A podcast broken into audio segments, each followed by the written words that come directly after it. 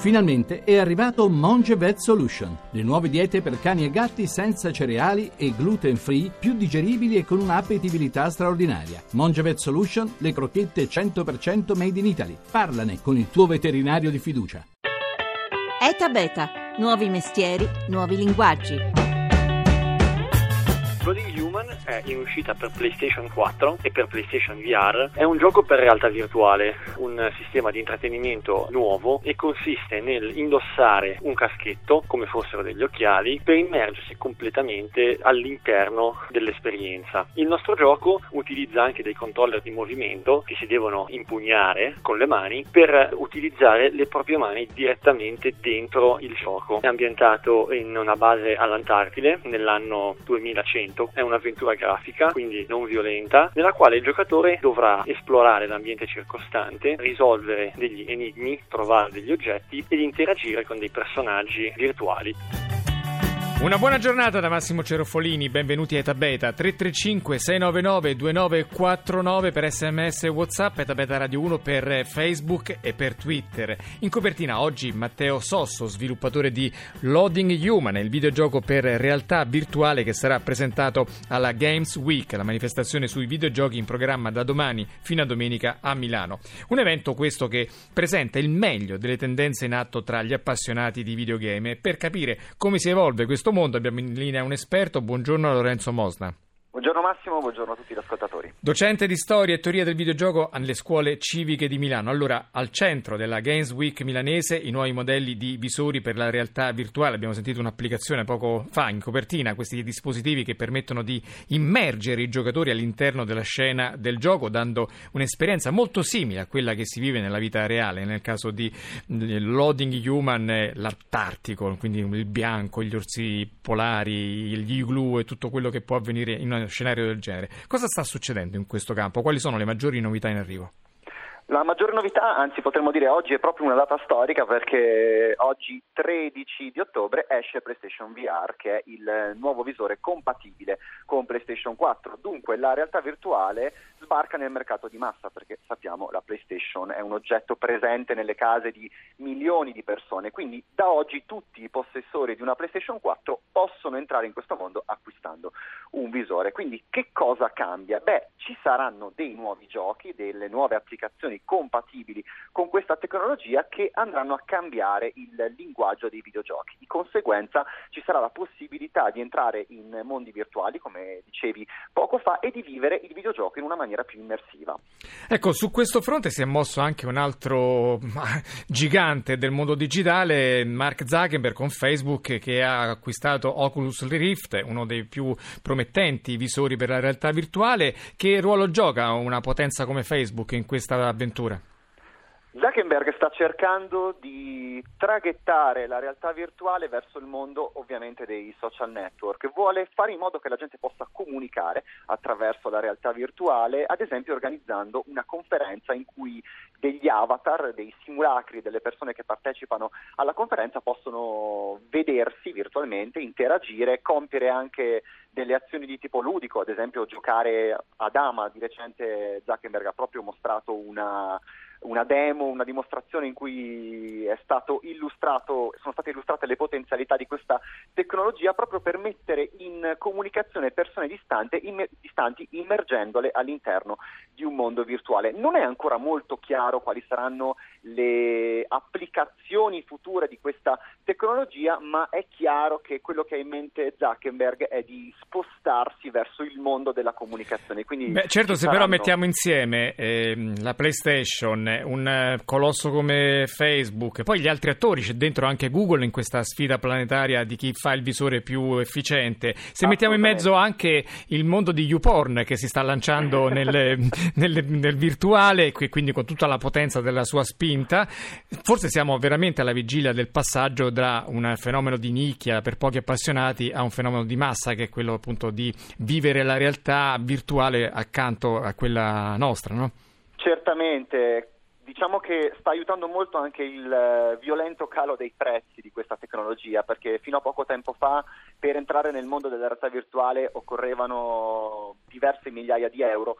oggi possiamo dire che con una cifra che si aggira intorno ai 700 euro, se sommiamo il costo del visore più, ad esempio, il costo di una PlayStation o il costo di un visore più un computer, ecco, diventa molto più accessibile. Quindi sì, potrebbero cambiare le cose. 335 699 2949, un ascoltatore ci chiede se sono stati risolti i problemi di nausea legati a questi visori quando uno sta dentro casa ma pensa di stare sull'Antartide.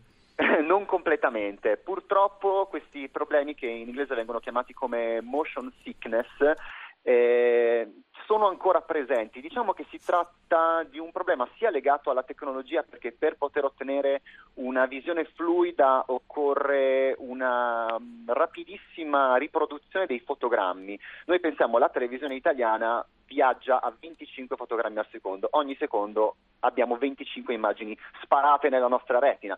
La realtà virtuale per funzionare ha bisogno di 90-120 immagini al secondo, quindi la potenza di calcolo richiesta per ottenere questo risultato è molto elevata e purtroppo la tecnologia non è ancora completamente pronta. Però presto immaginiamo che lo sarà. Un'altra riflessione da fare accanto alla realtà virtuale è quella della realtà aumentata che ha avuto quest'estate una consacrazione planetaria con il boom di Pokémon, ossia quel gioco sui cellulari che prevede la caccia agli, agli animaletti virtuali che appaiono sulla videocamera del telefonino come se fossero presenti nella realtà che abbiamo di fronte. Fenomeno dell'estate, ora come sta messo?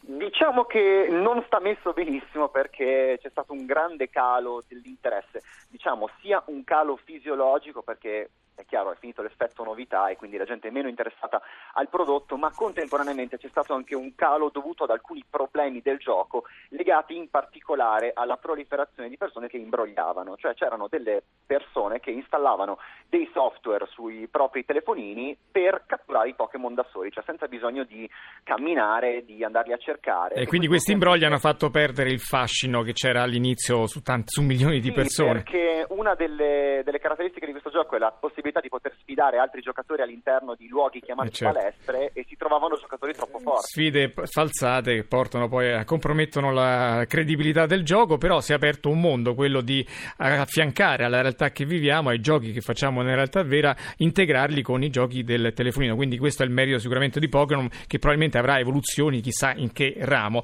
E noi da anni, noi tanti osservatori, tanti ripetiamo il ritornello dei videogiochi che sono un po' il nuovo cinema, ma come il cinema cinema, il mondo dei videogiochi ha trovato un nuovo spazio tra chi, come accade per un film o addirittura per una partita di calcio, preferisce stare fermo in, in poltrona a guardare gli altri che giocano. Ecco allora un canale internet come Twitch TV, che è il quarto sito web degli Stati Uniti con quasi 50 milioni di utenti al mese, pensate che trasmette in diretta le sfide di videogiocatori professionisti diventati nel frattempo più pagati e popolari dei giocatori veri degli stadi. Ed ecco allora fenomeni in, Italia, per esempio, di YouTube come Favij, che raccoglie 3 milioni di spettatori con i suoi commenti ai nuovi titoli di videogame in uscita, oppure come lei.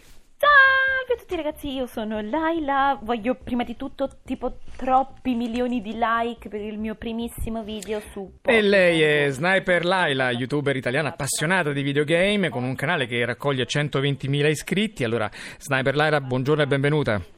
Buongiorno, buongiorno a tutti gli amici ascoltatori. Comunque sono 160.000.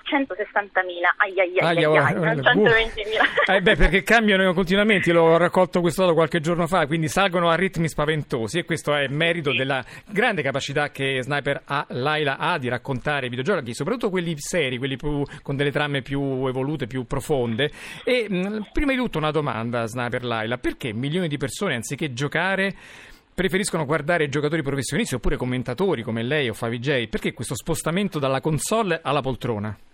Ma io credo perché il videogioco sia, oltre a un'esperienza che ogni persona dovrebbe provare, personalmente sia anche una forma di intrattenimento. Quindi va benissimo giocarlo in prima persona, ma va altrettanto bene guardare il gioco, quindi viverlo sotto un punto di vista da spettatore proprio di una persona appunto che guarda il, eh, il, gioco, magari a volte è anche perché non ha la possibilità economica di comprare un determinato gioco, quindi perché non essere al corrente di ciò che c'è eh, in quel momento nel mondo videoludico, quindi si guarda il video, resta comunque al passo eh, con le novità e con tutto ciò che riguarda il mondo dei videogiochi, guardando una persona che lo sta proponendo su una piattaforma come YouTube o come Twitch. Ecco, lei mh, è un po' mh, molto attenta nell'analizzare i videogiochi, quelli di maggiore qualità e vorrei proprio da lei una risposta. Tanti ascoltatori ci stanno scrivendo tantissimi